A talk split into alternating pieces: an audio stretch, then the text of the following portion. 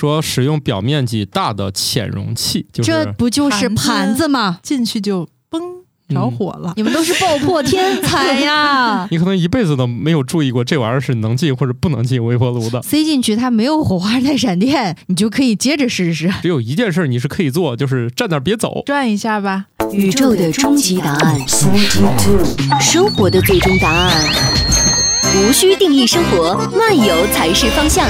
给生活加点料，做不靠谱的生活艺术家。生活漫游指南。这期节目又是由我们老中青三代播客人共同为大家奉献，所以这么快就已经定性了吗？我还想挣扎一下。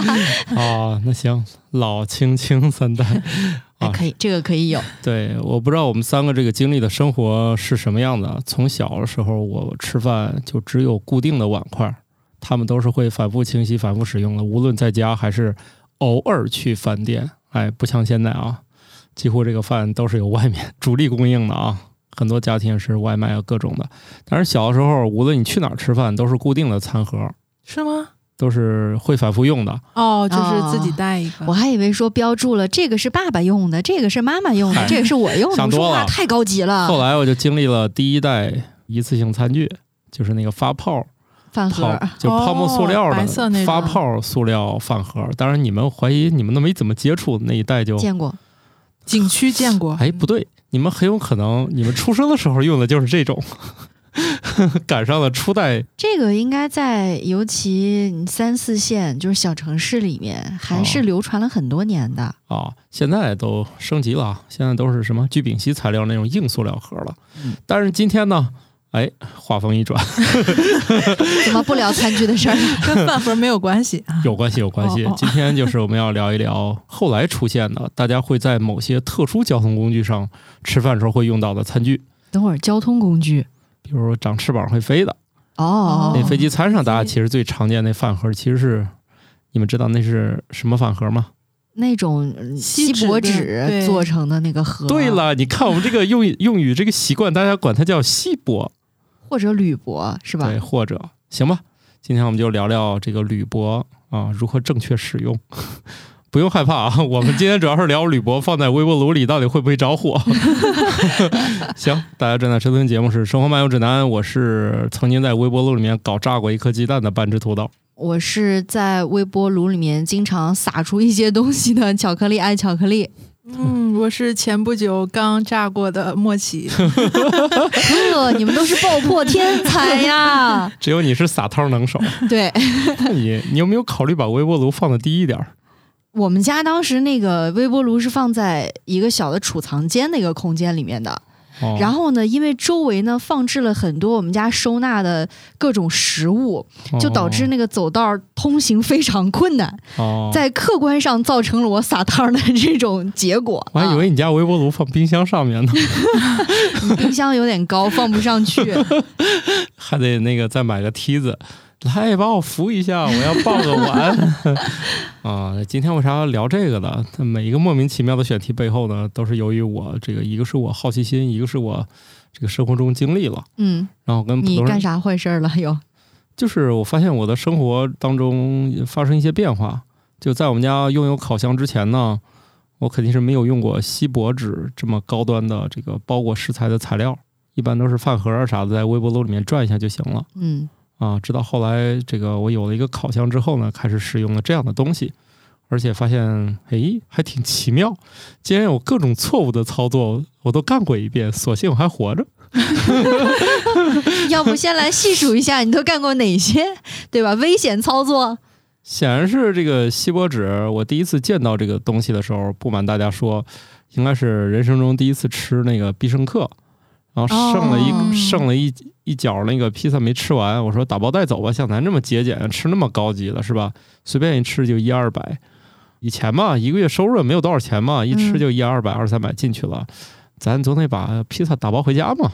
嗯，哎，给了我个东西，我看很神奇啊、呃，怎么是金属纸？啊，对，那种他们打包盒都是那种金属纸的盒子。对，哎，也不知道现在必胜客里面给不给筷子了。嗯，好像没有，对，没有。这是我记得这个往事，就是我说给我来双筷子，人家鄙视的看着我，先生我们这儿没有。然后很受伤，反正好长时间都没有去，当然主要是由于贵啊。再后来我每次去都想起这个故事，就是我倒不是说这个刀叉我不会用，就是想起那个眼神儿，算了。好，又说跑题了。总之呢，我拿回那个东西之后呢，我肯定是在微波炉里面转了一下，发现好像不是很热，然后又把它给拆了啊。所以这是我跟锡箔纸的第一次接触啊，是以没有成功的热透食物而告终。哎，那为什么你这个就没炸？然后我做蛋挞时候，那个带着那个蛋挞的那一层金属皮儿进去就嘣着火了、嗯。这不是那么温柔吧？恐怕不是嘣这么小声吧？应该是嘣。对，你你这个是我炸掉的那个东西的双倍，就是我只是炸了一个封闭的鸡蛋，哦，你炸的是一个连鸡蛋带铝箔双重考验。至于我那个为啥没炸，首先呢有点类似于我们现在大家其实很多人买到的那种盒子，复合材料的包装盒的那种，其实它 是, 它不是纯的那个，它不是纯金属也不是纯塑料，它摸起来又像塑料又像金属、嗯、对，大家最常见这个复合材料就是酸奶盖哦，还真是。对，所以大家用这种复合材料的东西，它热的时候起火的可能性不是很大，有一个原因就是你把那空的扔进去热肯定会出事儿。当然了，也不是百分之百啊，还是有一定运气成分。然后呢，如果你把食物是装在里面的，所以大概率这个热量还是会被食物大量吸收了，就是热量没有高度集中，而且它的那个边缘也比较平滑，所以这是你这个没有中招的主要原因。嗯啊，像你这个用那个呢，就是锡纸被叠成各个小褶褶，哦、嗯、啊，这就很容易出事儿。所以不叠褶是可以的吗？呃，不叠褶也不可以。对呀、啊，我我也感觉是不可以。可是这个还是我看查过之后，网友强烈推荐说可以，你可以试一试。你这个网友呢，反正不太靠谱，因为首先呢，蛋挞稍微有点这个啊、呃、生活经验的人都知道，它是用烤箱热的，嗯嗯，它是用烤箱烤出来的，怎么可能再进微波炉转一圈？人家说微波炉烤三倍时间是可以烤出蛋挞来的。最后我成功了，我成功了啊！就是炸掉了，就是把锡纸剥掉，然后后面就顺利了。剥掉那堆蛋液还成型，就是外头不有一个，还有那个蛋挞皮呀、啊哦，蛋挞皮儿，蛋挞皮，对，好家伙，嗯、真行啊！是真可以。它一旦外面成膜之后，不会又重新再次裂开吗？不会，只要是把那个外头金属皮弄掉了之后，但是肯定没有烤箱的那个要。要它都没有产生那种高温的反应，美拉德反应，它肯定是风味上差点意思啊。嗯，差点意思，形状上也差一点。但是网友建议你是连那个金属那个一块放进去。对对对对对。所以网上的信息大家一定要认真甄别呀，就算他没蒙你钱，但他可能会害你。这太不靠谱了。这些什么 U P 主啊，或者是博主之类的。嗯都在某种程度上教唆大家做了一些很很危险的事情。对、就是，他们也许是故意逗我们一下。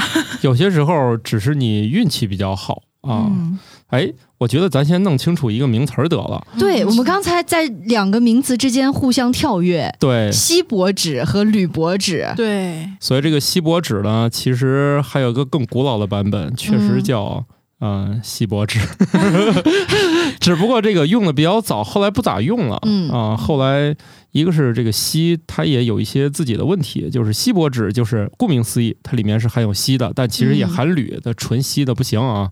但是这个好像不能用于食物。可以，可以，可以。铝箔纸顾名思义，它就只含铝了啊。外观上看呢，就是铝箔纸看起来就更硬、更光滑一点。这个锡箔纸呢，反正现在咱也不常见了，就是对于我们这代人来说，应该是略过了那一代。就是我们现在应该都是全面使用的铝箔纸，但是可能很可能受其他人的影响，我们一直管它叫锡箔纸、嗯、锡箔纸。好，那个总之呢，反正就是一个东西。那个锡纸其实就是铝箔纸，嗯啊，但是叫铝纸又怪怪的。总之你甭管怎样，都是那种你可以叫它铝箔。铝箔，我感觉他大我一辈儿了啊！这这不管怎样吧，反正我们这个概念上其实都是一个东西了，大家买不到以前那个东西了，现在买到的都是铝箔纸啊。这里边还有一个冷知识，这个铝箔纸一面光滑一面粗糙。哦，对，哪一面接触食物？这我一直没搞明白。啊，其实是对于家庭这种小烤箱来说，不会有太大区别。理论上光滑那一面呢可能能提高那个反射，因为大家都知道这个烤箱的这个工作原理啊，嗯，什么热辐射热对流肯定是同时存在的，这样的话它光面不是把更多的那个那个辐射可以反射嘛、哦、其实对于普通的这个家用烤箱来说这两者不会有什么区别，所以你知道我每次都怎么用吗、嗯、我也是把那个光的那一面接触食物，没错，把糙的那一面就是放在底底下嘛。对，我的理由是，我觉得光的那面啊，嗯、它不容易让食物沾上，就一些简单的生活当中的直观判断，没想到还用对了。对，你说的没错，现在有一些、呃、这种纸，它直接在糙面那一面加了一个防粘层，所以如果你有那种版本的话，你就不需要考虑哪一面了。哦、oh. 啊，所以那个光面和那个糙面对于日常来说呢，对于普通人家来说用哪面都没问题啊，它粘不粘可能也跟这个纸光不光关系不大。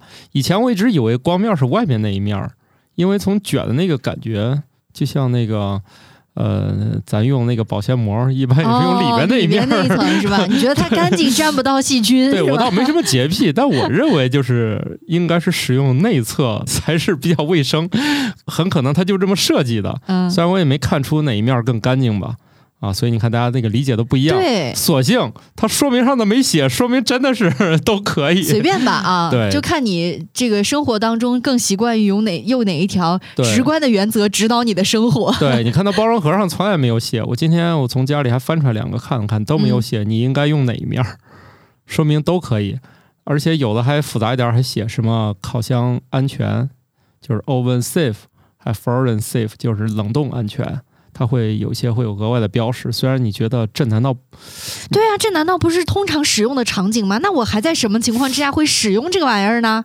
呃，你说的对，就跟有一些那个包装盒上它也会写微波炉安全和那个冷冻安全，就是你买了一些分拣盒，它有的还要写这能不能接触食物啥的，就是你觉得你买它的时候是冲这来的、嗯、对，是因为它标题上这么写的，但是你要不知道它干啥的，你掏出来是可以了解一下的。好，不重要，反正可能就是按照要求进行了一些说明，所以恭喜你们哪面都行。哎，但是下一个问题来了，你们知道为什么一面光一面糙吗？制作工艺的问题吗？对，它其实就应该有个那个那叫什么碾棍是吧，就来回碾、哦、碾了之后它大张以后呢，它就叠起来碾，它从很厚一坨最后延展延展碾成那个薄的嘛，你不可能找找一个足球场在那碾，对不对？接触那个滚的那一面比较光溜，叠到里面那一面呢就糙了一些，就糙了一点。哎，你刚才说到厚度的问题啊，我其实在买这个铝箔纸的过程当中呢，应该说有一些不太好的回忆，你没有办法打开去看它到底有多厚、哦、它有的那个包装盒上会写厚度，有的它是不写的哦，尤其是你比如参与一些团购啊，或者是这种活动买的铝箔纸，它有的时候上面不写厚度，我有的时候买回来那个就特别薄，每一次使用呢，你知道最担心的地方是什么吗？倒不是说它后续的什么能不能进微波炉啦，能不能进烤箱，能不能进冰箱的这些问题。撒不撒糖又回到了、嗯、对，就是它它能不能完整的被我撕下来，中间不会破破烂烂的。就有的时候它那个太薄了，你稍微一戳或者放个食物它就烂了。说明一个问题，不要参加这个不明来历的团购。对，就是稍微多花点钱，因为加钱可得，这个体验完全是用钱堆出来的。找一些你用过的觉得合适的品牌吧。对，因为以前我还去过那种专门卖烘焙材料的一条街那样的地方去买常用嘛，而且都是大宗供应、嗯、供应给很多的店铺啊什么的。对，它相对来说质量还是比较在水准之上的。嗯，我曾经买过一卷，哇，真的巨好用，那个纸又厚又不会很硬，长度还很长。但第二次呢、啊、我去了它那家店，应该是隔壁吧，因为我没有记清楚店名、嗯、买了另外一卷，就超级薄，特别难用。它一看就是应对于不同用户的啊，有了我就想图便宜拿回去玩玩。我还买过几十块钱的一个电烤炉呢，运回来的时候都已经都压的差不多碎了。哎，但是当时我买那两卷的价格差不了太多哦。啊，就是由于这东西不像保鲜膜啥的用的比较多，所以它价钱就，而且好像也没有什么知名品牌，主要还是咱买的少。对、啊、所以对它那个品牌就不是很熟悉，不是很熟悉，我就经常踩雷。对，所以我可以看网友推荐。对，所以我干脆就去一些知名超市买他们那个自有品牌，比如就山姆那个就比较厚啊。下次帮我代购一卷、啊、好的，没问题。主要是下次不知道猴年马月了，我建议下次那个你们在这儿就是送货的时候，让他就来一卷就行了，因为这玩意儿买一卷，我们家能能至少能用一年，而且经常热面包什么的。哎，所以话又说回来了，你说它绝对不可以使用，其实也是有场景限定的，也不是说完全不能用啊。我这里就查到了有一些那个安全指南，看一看啊，应该是美国 F D A， 你看他们管的还挺宽啊。F D A 里面竟然也会有这方面的指导，它里面还很明确的写到了，就是少量的铝箔可以用来保护食物某些区域，比如说你一只整鸡，你可以专门把鸡腿那个头薄弱的肩部裹起来。哦，我知道了。其实有的时候你去外面的快餐店吃那种炸鸡的话，你会发现鸡腿就那个骨头关节的那一节，对，烤鸡腿的话，嗯，一小节的铝箔纸，对，把那个关节那一节包起来。是你要烤的时候这些都能理解，因为就是它的功能，嗯，微波炉和烤箱这两者用铝箔的功能终于统一了，嗯，都是防止过度烹饪。对对 对, 对, 对, 对、啊，它两个功能都是确实一样，但是它们是有区别的啊，呃，用法也不一样。比如说你要在微波炉里面用，它要求你这个铝箔必须离烤箱壁不少于一英寸，翻译过来就是两三厘米。中文的一些微波炉说明书上明确的写，就是两厘米，不能低于两厘米。因为它有些是转盘式的，嗯嗯啊，转盘式的可一定要看清楚，你不行你就试着比划比划，它接触那个壁就不好玩了。它两壁至少是用来反射的，这个构造我不太了解，因为有些构造是顶部发射，就是你至少你会看到一堆细网眼那个部分发射出来的。我我不确定是不是有那个旁边那个壁上也发射啊。总之，内壁至少是两侧，这个是最危险的。离它远点，对，至少得有两厘米，否则的话那个能量就一下子被收集好了。然后呢，要求铝箔与食物紧密贴合，你别弄的那个就是呃铝箔是铝箔，食物是食物，它俩还距离两公里，这不行，它俩得挨紧点。然后就是我的蛋挞挨得很紧。对，蛋挞挨得很紧。但是还有一条，嗯，铝箔那个咱一般撕出来不是带锯齿吗？或者当然你可能是拉开的，有可能拉的不锋利，反正锋利那种边缘是不能露出来，尽可能是光滑的那个面在外面。哦，实在不行你可以把那些角可以往里窝一窝，一定要保证外缘是光滑的。真要用的话一定要用新的，不要复用那种皱巴巴的，就算你是包也是尽可能它是光滑的没褶的，呃，这也太麻烦了。一句话就是，你有那么多好用的东西，干嘛不用的，非要用这？哎，非得折腾这个。但是你考虑，像美国嘛，这么多年了，所以他可能没有想到这地球上还有更好用的东西。空气炸锅。对，就是不像我们这边发明能力这么强，其实早就说我有病吧，我为什么要遵循这个指示？啊嗯，你说就为了把这玩意儿塞到微波炉里面去热，我现在要把它捋平了，嗯，把角都给弄圆了，嗯，热一个食物可能本身只需要两三分钟，光包这玩意儿用了半个小时，我值得吗？所以就是嘛，你没有生活在美国，那第一意识里面就不会想到这玩意儿。然后你看有些那个说明书特别有意思啊，在火灾隐患里面就跟你说，请勿使用任何跟这个铝箔有关的东西。微波炉的说明书吗？对，微波炉的说明书找到一份电子版呢，有好多那个网站都可以下他们家的这个。然后里面还说有些保温包装里面含有铝箔纸，然后也不让你使用。但是有趣的事情就来了，它到后面的时候又教你如何使用铝箔餐具盛放的即食食品。不是这两年那个小龙虾？嗯，那虾尾其实好多都是用这种复合包装的铝箔，就跟那个你说的必某客的那个大包盒一样。还有必某客并不是用那个，他只是拿那个铝箔包了一下给我。就是现在这个复合材料的包装都是那种很硬，但是你又觉得是金属的。然后像这个包小龙虾的，通常是这个。飞机上用的那个呢，只有薄薄的一层铝箔，单层它就是纯金属的。嗯。然后呢，像这个有很多这种就是小龙虾啥的，它其实是说明上是允许你在微波炉里面热，因为它已经盛满了，但是通常会要求你把上面那个盖拿掉，因为盖上的材料可能五花八门的。说明书上也提到了，如果你打算用它解冻和翻热的话，也要去下盖子，并确保这个铝铝箔的餐具一定要和内壁保持两公分以上的距离，就是都提到了。时间倒是还行吧，那没没提你，你也不可能把这东西热太狠嘛。而且我是觉得吧，你可以试一试，如果塞进去它没有火花带闪电，你就可以接着试试。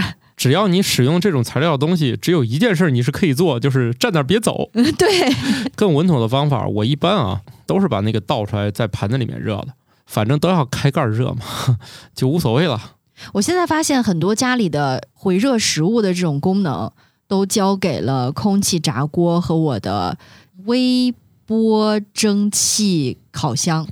哦，你们都是比较先进的家庭，像我们这个落后的只有微波和烤箱这两种。我觉得那个烤箱翻热还挺好，就是费钱费电、嗯、时间还要久一些，时间还得久，而且最重要就是、嗯、当你端出来的时候还烫手。对对对对对，然后手伸进去就烫手。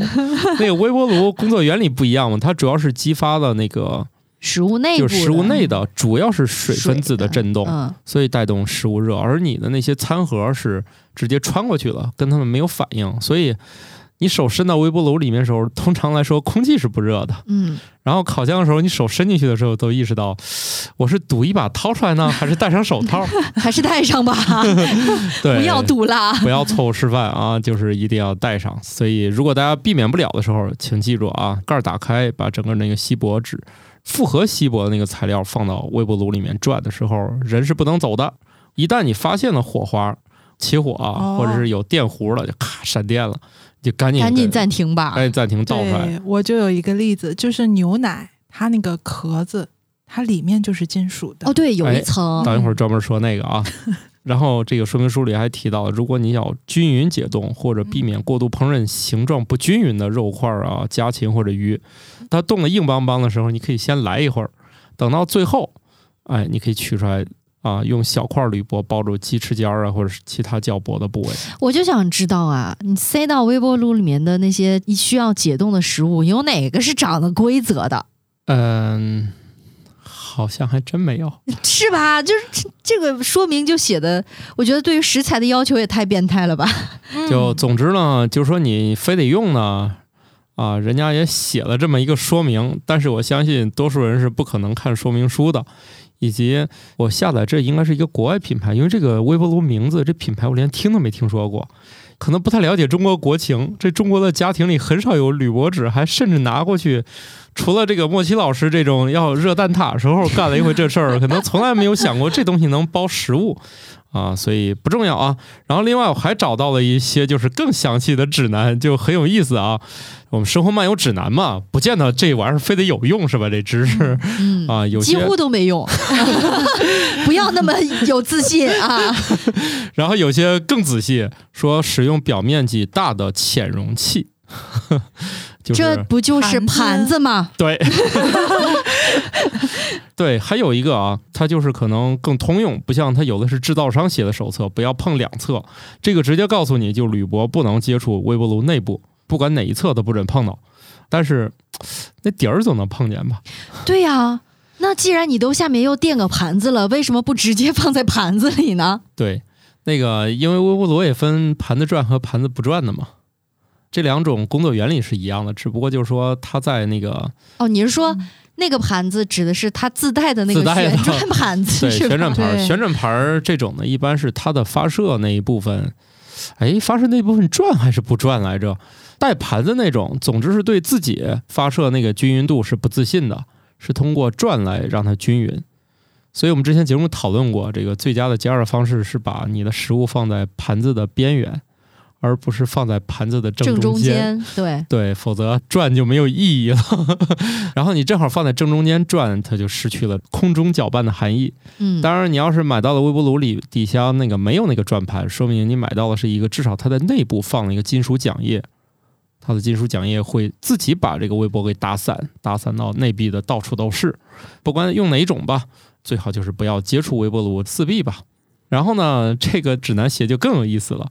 不要在微波炉中同时使用超过一张铝箔，意思是你包还不能两不能包两层，这两个两个鸡腿只能共用一张纸，这真是啊、呃，好鸡腿一辈子。不是，他说要裹起来，就难免的，它那个铝箔纸会有折叠的部分，对不对？有重叠，你得裹嘛。对，你不能无缝衔接，我我做不到精度那么高哎。透明胶要贴。最后透明胶还要咱再录一集，为什么不能进微波炉？这个人家刚说了，就这点破玩意儿让你们水好几集。充分体现了我们生活漫游指南的无用性，就是你可能一辈子都没有注意过这玩意儿是能进或者不能进微波炉的。哎、呃，我我真的特别担心，我们这节目在播出之后反而有那反作用，是这样的，很多人好奇就站那儿开始测试，你知道吗？你们在干这件事之前呢，我建议你们先上 B 站之类先搜一搜错误示范，然后看完别人干，就要不你也不用试了，因为场面移动也比较轰动啊。比如说两个葡萄挨在一起热，一定会有超爆炸的效果。嗯、是什么人会想到要热葡萄呢？嗯、放过葡萄吧。反正，哎呀，我这我这，哎呀，我就真的不试了。这个真的超危险，大家千万不要把两颗葡萄挨一起放在微波炉里面让它转一下，你一定会后悔的。就是基本上是爆炸性的效果。比鸡蛋爆炸猛多了啊！就是大家没事别瞎玩，去网上搜搜就行了。像这种错误示范，就是它的危险系数已经超过了家庭能重复的标准了。但是葡萄干我觉得应该可以吧？哎，那你试试吧。我都不建议网友们试啊。它已经没啥水分了呀。可能不是水分哦。葡萄干我主要是觉得它俩可能贴不紧。拿透明胶吧混一块是吧？好了，我们就不再讲述错误示范了，建议大家都别试了啊。因为之前就是有热牛奶，它那个方盒子的牛奶嘛，我就把上面的口搅开，我想那就不会爆啊，对不对？哦，好机智啊！转一下吧，着火了。啊、嗯，啊，你这个就是为什么朋友们听了半天觉得跟自己没关系？主要是你家里不是找不着吗？哎，第一个东西你家里就有了，嗯、就是牛奶盒的利乐包装。这个也没有办法，利乐公司反复被打广告的原因，主要是这个行业离不开离不开它。一个本来要倒闭的，后来撞大运找到了一家这个知名企业，然后互相拯救了一下。嗯，而且通常因为我们看到的那一面啊，是外面那一层，它印刷了很多外面的设计、嗯、图案、样式，就觉得它是纸。呃，撑死是加了一层防水材料的纸，事实上它是有很多层压在一起的。对，最外面是印刷层，中间的是纸板和铝箔，紧紧的粘在铝箔上，彻底密封，还有一层那个塑料膜。啊，另外你要把它认为是七层也行，因为你把里面的胶算上也算一层，嗯，所以你可以认为四层或者七层都行吧。总之呢，你看这个差距就知道里面有几层胶水。是吧？四和七啊、呃，一剪就知道中间有三层是胶。然后它是这样的，它肯定也是那个套色嘛，那个印刷和那个纸板层，这个肯定是先搞一遍。纸板那一层加热以后呢，你就用那个滚筒挤压，然后就把这个印刷的那一层就是非常薄的嘛，把这两层先压一起。这压完之后呢，你不就获得了一个印刷加纸板吗？然后下一步是刷胶糊那个铝箔。铝箔完了再刷胶糊那个塑料，塑料，嗯，所以你就得到了这么一个东西。现在问题来了，复合包装在扔垃圾的时候属于什么垃圾？不可回收啊，对，算其他垃圾就可以了。突然就问到了你是什么垃圾？这个其实是比较复杂，所以的话，你用这个的话，相当于你把两个易燃材料一块放进去烤，就很容易获得一坨那个着火的奶。如果你没有剪这个口呢，可能运气比较好，在一分钟之内呢，我记得爆了。也不会爆，多数情况下不会爆、哦、但是我说这个不准确啊，其实你调的功率是不一样的、嗯啊、对，高火，对，还有就是我喜欢现代的设计，这快热，对，就是你到底也不知道它什么，就是它不用再让我看见八百两千二就这样的没有意义的标识、嗯、虽然我能看懂、嗯、但是我也不知道啥意思，我就是喜欢那个快热一分钟，属于每一个条件我都能掌握的。哎，说起来哦，现在在便利店里面买三明治，标签的那个上面会写建议加热的时间，包括功率。对，比如说它有一个低瓦数的六百瓦左右有一个加热时间，嗯，或者呢有一个高功率的，比如一千七百瓦的加热时间，加热比如说。呃，十五秒还十秒吧，嗯，就很短的时间。嗯、我通常按照它的指示啊，嗯，都加热不匀。换个好一点的微波炉，挺好的微波炉，啊、你送过来的那个。哦，那个是不太匀。这家公司的产品基本上都不是特别好用。我每天我每天热那个三明治，它只有一边是热的。另外一边就是凉的，这个小米的产品是是这样的，总是让你，反正看起来是很便宜，是这样的。你在便利店里面它就不一样了，它直接给你贴上了三明治，摁这个，它给你设定好组合了，一般商用的机器都喜欢用高功率短时间这种组合，就是理论上这样也节能，虽然也省不了多少电吧。我也不觉得说我用低功率和长时间，它就它可能给更多的时间旋转。嗯哦，如果是那种转盘的，你就让它多转会儿，它多转了一会儿，哦、有可能会更匀一点，但其实可能差别不是很大。转的时间长一点，是不是也暗合了很多人想要追求什么老汤？你说的没错，不得咕嘟久点吗？这个转久点，感觉好像就是新时代的这个老牌产品。对，我遇见了几种情况。第一种呢，我丈母娘认为洗衣机的浸泡，嗯，能把衣服洗得更好，但事实上这个衣服浸泡时间过长，很多衣服上是有标签的，浸泡时间过长，浸泡对还容易洗不干净，所以啊，就是认为拉长时间就是好的。第二个呢，行业应用就是剪头发，哦，剪得越久，你就觉得这个人剪得越好，很精细。对，我我才知道这个理发店呢，里面是有角色的。有人负责精细磨洋工啊，当然不是磨洋工，专专业专业认真剪，它能更好。当然人家是匠人精神，因为这屋里不能全都是，因为客人脾气不一样，体验上贵的就需要用更长的时间来体现。反正你看他花活可多了，一会儿先用夹子把这边头发给夹起来，剪底下，夹起来剪底下，哎呀我去。不重要，我们又跑题了啊。嗯、所以那个爆米花它是直接放盘子里吗？还是放它那个袋子里面啊？它那个最好就用袋子里，因为爆米花你放盘子里，它会有一个结果啊，里面全都是。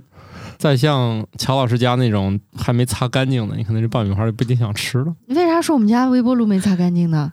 你万一呃那个上次撒汤没擦，撒了就擦了好吗？风味型那不是烫吗？风味型爆米花，我一般撒汤都一时半会儿是不会擦的。留给下一次对啊，很容易烫着手。我说了，我们家那个微波炉的位置啊，它在储藏间、哦、通风也很好，你知道吧，一会儿就凉了，一会儿就凉了，干了还咋擦呀，累死我的天啊！反正我们这个微波炉爆爆米花一定要用原包装，按说明撕开个小口、嗯、你的工作就完成了，千万别倒出来啊、嗯、我怀疑那个东西是不是跟糖融合的比较好，所以我从来没有把它撕开过。我第一次爆的时候自己用米，我都没用那个玉米，因为我觉得米肯定更容易成功啊。我买的是那个预制的那个带预包装的，撕个小口就行了。是后来我就学聪明啦，就是反正自己爆就米也没有成功。好的吧，啊啊，打击了我啊！那没事没事，还是积累经验。你看这个，再去 B 站找一个错误视频看一下。总之就是。可一定要站在跟前看，学可以，嗯，掌握好基本的锻炼知识，一定要看他从头演绎到尾，说不定最后的片尾就是他怎么翻车的，是吧？有些视频不就是前面很美，最后是怎么打扫的？爆米花五分钟打扫俩小时，人家这还好歹把花絮给你弄出来了，那剪掉的呢？嗯、对，不是很多家居博主为了拍个照，全家人都得闪一边儿。把屋里打扫两个小时，拍完这五分钟又复原一下，都收拾完了就别复原了吧？那不行啊，刚才那些东西没地儿放啊！可多家居博主的日常都可辛苦了，乾坤大挪移，为了每个人都是武林高手。对，为了拍一个角落，那全家得打扫半天呢。家居博主可不容易了，大家多心疼他们五秒钟吧。当然，应该也是存在那个真能做到极简生活了啊，所以我不太能理解。你比如说，你作为一个那个。极简生活博主，你又火了，那就证明你家东西肯定少不了，各路评测都要把东西寄你家，你说你家里能少吗？光包装盒都能弄一仓库，可能对门也是他家。那我觉得这户人家的话，就应该会受到小区很多大爷大妈的欢迎。哦、包装盒呢、哦？包装盒，大户这可是在家门口排队、哦。是，哎呀，我喜欢晚上去扔纸箱。我见不到白天厮杀的场面你放心，那个点儿一定有人掌握了你的规律、呃嗯、不反反正 我, 我白天我可不愿意下去扔纸箱，都是攒到晚上趁着夜黑风高下去，要不我们那儿我了个去电动三轮加两轮自行车那厮杀的场面，我有一次我就是不长记性还弄了一大纸箱下去，我了个天，两路人马同时看见，可吓人了，我幸亏离开战场五米开外围观了全过程，真的跟那个足球场铲球差不多，电动三轮先一个加速，然后到跟前一个刹车，自行车差点骑到跟前没刹住，怼到电动车上。嗯，哎呦我去，那场面太吓人了！现在都出现了那个专业电动皮卡了。其实我觉得这些老人可以再升级一下，就是自己印小名片，然后贴在每户的门上。啊，那个物业不允许。像以前那种门框四周盖满了印章啊，门上贴满了小签儿的生活，现在离我们越来越远了。在业主群里发小广告，那就踢出去了。为了便民服务，我为大家上门收纸盒。我昨天看了一个视频，长知识啊！啥？收纸盒？有一个博主告诉大家，嗯，开宝箱经验。他把那些可以回收的废品称之为开宝箱，哦、分为就是日常的三大件儿、嗯，是纸壳、嗯、水瓶子，哎，还有一个是什么来着？金属吗？不是，金属属于高端货，哦、特别高端。平时是哦，废铁，对，哦、废铁是拾荒开宝箱的三大王牌。呃，然后又介绍了大概铜的价格，铜还分为黄铜和紫铜，一般见不着啊、呃。如果说你真有大宗的这个来源的话，多半就已经犯罪了。啊，然后呢，出门的时候呢，瓶子呀，它是按重量来收的，所以呢，瓶盖也别扔。瓶盖也有重量啊，对不对啊、哦哦？所以要一体的一块收。但这两个在后期处理的时候要分开处理。哎，对，但它收的时候是要压秤嘛，哦、对吧？对。我看了那个视频下的留言，大家纷纷表示学到了，说不定哪天就能用上。这有啥技巧呢？有技巧，就是瓶盖不扔。不，收纸箱的技巧还有时间点儿，说要去那种写字楼周围的话，要赶在大家下班的时间去收。因为那个点儿取完快递啊，会统一的扔，就是那个时间要掌握好，哦、抢夺是很激烈的。难道不是把快递带回家慢慢拆吗？都已经寄到工作场所了，就不会带回家慢慢拆了。哦，哦很有道理。所以很有讲究的。实际上，现在各个小区其实也听不见那个收破烂的了。对呀、啊，他进不来嘛，嗨，哪轮得着拾破烂的来呀、啊？现在都是小区内部居民就已经瓜分完毕了，这, 这都已经厮杀的够猛了，这都不需要在外面再来了。他他们可能都只能被迫去做那个收购的业务了。对，然后我就其实还挺好奇，你说其实买房子也挺贵的哈。然后什么叫其实买房子也挺贵的？这个穆奇老师说的，一直挺贵的吧？这么云淡风轻的。莫金老师有多少套房产啊？然后他们居然要放这些东西，是不是就挺过分的？而且这纸箱里时不时可能就会有一些虫卵孵出来，小强啊什么的，嗯、依然还其实不符合消防的规定。总之呢，如果你摊上一个这样的邻居，反正是挺惨的。所以买房的时候最好买那种一梯两户，一出电梯就是你们左右两户，几乎没有什么空间堆纸箱。像我们家那个格局就是这样的，一出来感觉搁门口搁个垃圾袋都特别突兀。像那种有一个长长的走廊那种就特别容易有人在那儿放东西。我之前是在租住房子的时候，旁边的一户邻居他早晨会打开房门，可能是为了通风吧，打扫卫生的时候我偶尔会看到他家里面的情况，就瞥一眼，他会把纸箱全都堆在家里面。哎呀妈，我是觉得风险挺高的。艺人，嗯，有小强，对，各种不知名的小虫，是，对，他家最好养只猫，猫能吃小虫，没见到，应该没有养猫。要养猫的话，门也不能敞开着，万一跑了，万一这个猫有一天想不开出门了，就可能就回不来了。嗯、回去是出去收纸箱了，嗯、猫的报恩，报恩，难道不是带老鼠回来吗？更惨。最后嘛，我们讲一个冷知识吧。嗯，就是刚才我们讲到了现代是怎么把这些东西一层一层粘起来的。最早期的时候，在我们上世纪八十年代，想把这两个东西粘一起，用到一个特别高端的技术，就是粒子加速器。没有想到吧？你要粘啥？就是把铝箔跟塑料膜它俩粘一起，嗯、让那个胶水尽快的干，要不这两层它就怎么都粘不到一块儿。现在是连加热带滚子愣愣压，嗯，以前没这技术，你想中间又不透空气啥的，反正还得等呢。所以最早是给那个薯片的袋子，还有这个牛奶盒封口的时候，他们都得用这个粒子加速器来实现。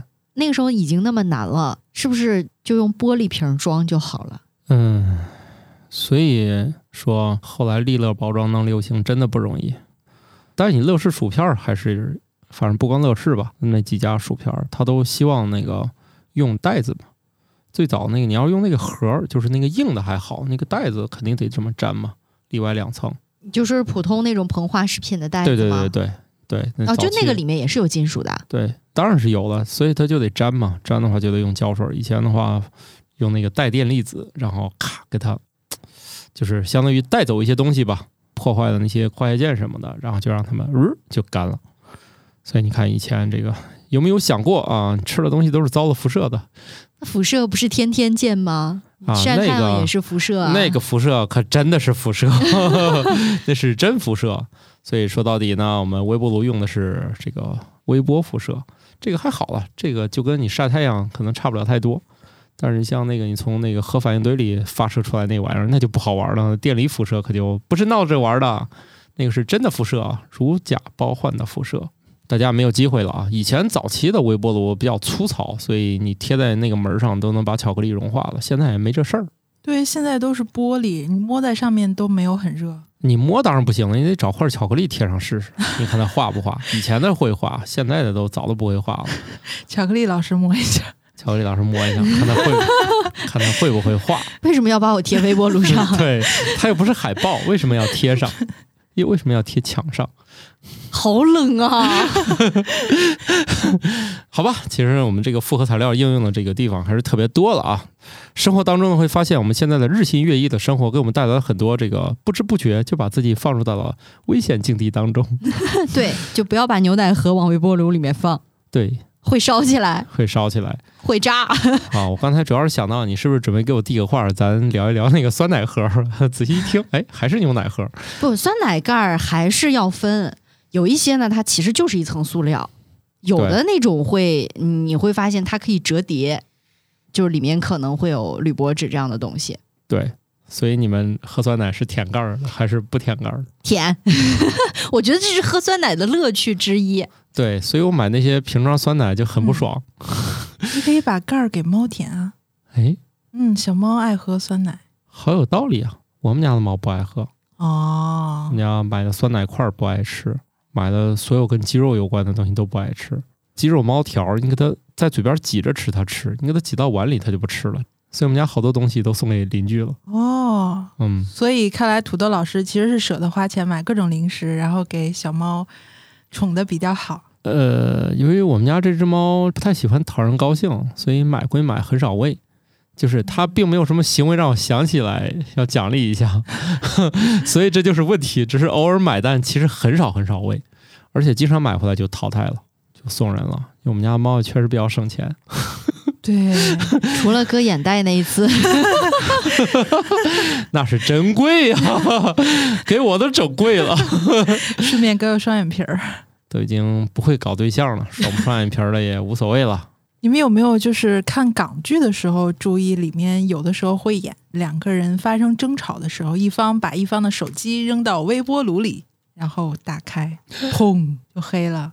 这是这个操作这也是个错误示范啊这么狠的呀，就是我以为这只是生活中不会发生，然后我又看了神奇的网网友操作，然后发现大家真的有去尝试。要不你把、哎、这是不是曾经诺基亚时代遗留下来的一些处理手机的手段发现摔不坏得用这种极端方式摧毁它。我我觉得你要是出于保密需要也情有可原啊，给他找到了很好的用处对，但是这个你你俩吵架为啥要搞这么贵的，是真不过了吗是吧，电影效果电影效果。但是你这一定会引来这个 U P 主来竞相模仿的，这个错误示范啊，大家没事别弄这个啊。对对对，听起来像安全部门专门用来快速销毁手机用的，是吧？把芯片一点，而且我还不确定能不能真点着，它里面着火了不一定是啥，哎，这听起来、嗯、说不定没有找到那个关键部位哈。对，只是电池少了，那也用不了了，反正只是电池用不了，换个电池不就继续了吗？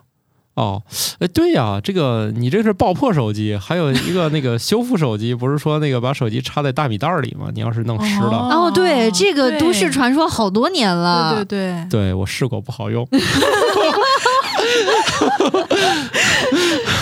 这个经验花了两千多块钱吧。啊、哦，就是苹果是这样的，第一个苹果手机肯定是嫌那个 Apple Care 比较贵嘛，没有买，嗯、没买，跟人打水仗肯定是湿透了。虽然这个手机花了五六千，但是你拿一个尸体去，只要花两千多就会给你换一个全新的。嗯，就这个还挺有意思的。我第一次知道这种保修，就算你已经全毁了，按保修条例，你也可以用一很低的价钱再买一个全新的回来。当然，如果买 Apple Care 的话，就花一点钱就又给你一个。所以我一想，像我这样的人呢，用手机特别费啊。后来就一直是买保险的。当年那个就是肯定是挣扎一下嘛，觉得既然都开不开机了。那就网上找找办法吧，嗯，就凑合试办法，试了一堆吧。最无效的就是这个，当然其他有没有效也不好使，反正总归有试过的全不好用。把它插在大米袋里。哎，那在把手机插到大米袋里之后，你有没有顺手把自己的手插到大米袋里面？这个应该是很多人都会干的一件事情吧？对，是挺有意思的，那个手感真的很舒服。是，但是那个会儿不是心情不好吗？所以你插插米袋心情就好了呀。哎呀，几千块钱插多少米啊。反正心情不好，然后另外呢拿出来之后还有另外一个意外发生了，嗯，堵住了我的耳机孔。哦，就那个米的那个小颗粒是吧，小碎粒儿。对，总之造成了双重伤害。所以大家不要轻易尝试，大家不要尝试。好在现在也没有耳机孔了，现在有耳机孔都属于二零二二年的高级手机才会配置耳机孔这种高端装备。你就算不堵耳机孔，它里面的微小颗粒也可能会堵住你的话筒啊。对，最新的研究，小的缝隙。对，最新的研究发现，它里面的那些淀粉类的东西很可能会随着时间的推移，嗯、它会进一步腐蚀你的电路板。也就是说，它非但没有吸水，嗯，然后呢，米吸了一丁点水之后呢，它可能又过来腐蚀你的电路板。就, 就成糊了，然后糊在上面，顺带再堵堵眼儿什么的。总之呢，嗯、没事干就就还是尽快送修吧，还是送修吧。就这些玩意儿不靠谱，我替大家试过了啊，这是一个心酸的回忆。不管怎么样，试过了。嗯，你的米袋里面就放一个米杯就好了啊，嗯、不要放什么乱七八糟的东西。对，至于有人说他放米袋里那个手机复活了，我相信他不放米袋里，可能复活的时间还更快一点。复活之后也能用得更久。总之呢，有人可能成功了，但原因可能没他更好。总之一不小心我们又水了一期是吧，但是这期还是有一定知识含量了，虽然这个知识没有什么用，嗯、没有什么用吧，嗯，但总归还是有很多有价值的安全提示的。比方说，即便微波炉的说明书当中详细的说了怎么样去包裹食物能够安全的让铝箔纸进微波炉，但是呢，从这个时间占比的角度，以及家里的这个耗材使用角度来讲，以及安全角度来讲，我们还是不建议大家这么干。你换个盘子吧。乔老师作为一个专业的电台主持人，他的职业病就是拖时间。我简单的总结一下这期节目的内容，就是不要把铝纸、铝箔放在微波炉里面用，对，对包括牛奶盒，对，除非那些即食的食物，什么冷冻说允许你用的，最好也倒出来。实在不行呢，站边上看，好吧？嗯，不要轻易相信网友的建议。毕竟网友也不负啥责任。嗯，对啊，我们好像也算网友。对，但是我们说的都是你别干啥，对，嗯啊，我们没有建议你应该干什么，所以我们上来就撇清责任了。但是呢，我们也没有在这里挑起大家好胜心的意思。对对，不要随意理解，不要说我非得试试，试试了可能真没啥事儿。毕竟我小时候也干过给利乐砖，没有剪开口，就是我没有给他机会，哦、直接整个转了一分钟也没事儿。嗯。好幸运啊，没报。好幸运，但但是只能在这里叹一声幸运，对不对？幸运，对，万一赶上了呢？对，你把那牛奶倒出来多好呢，是不是？生活要有点仪式感，倒在一个杯子里面，要那种透明的玻璃杯。我现在看土豆的眼神都有点复杂了。没事，我们家天天都是这么喝的，毕竟那个我们家买都是一升装的，家庭装嘛。这个我们已经熬过了。青葱岁月，现在一整家里买啥都是家庭装。不是那个画面，不知道为什么土豆讲出来就很嗯，没有很可爱。对，那我们这集就这样了。最后一个主要是食品安全提示：吃超过七十度的食物呢，容易对身体不好。特别是诱发食道癌。嗯，如果条件允许的话，少吃火锅，少喝热水。当然了，这个特殊时期嘛，喝点温水也是可以的啊。我们不要把所有的这个治疗效果全一竿子打死嘛。嗯，大家喝到六七十度就可以了啊，不要好胜心太重了。虽然你喝九十度的好像也没啥事儿啊。不烫吗？对呀、啊，七十度下得了口吗？嗯，一杯好咖啡还是要趁热喝的。那我也会把它吹凉了。好了，这里是生活漫游指南，感谢大家这个愣是听完了这一集。祝大家有一个愉快的周二，拜拜，拜拜，拜拜。感谢各位听友收听生活漫游指南，我们有一个公众号生活漫游指南，欢迎订阅。同时呢，您还可以加入我们的听友群，只要打开微信添加朋友，搜索生活漫游指南的拼音全拼就可以添加管理员了。管理员会把大家邀请到群内，和我们众多热爱生活的听友们，还有我们的主播以及嘉宾聊起来吧。节目的福利还有很多，欢迎加入一起讨论。感谢收听，下期更新，不见不散哦。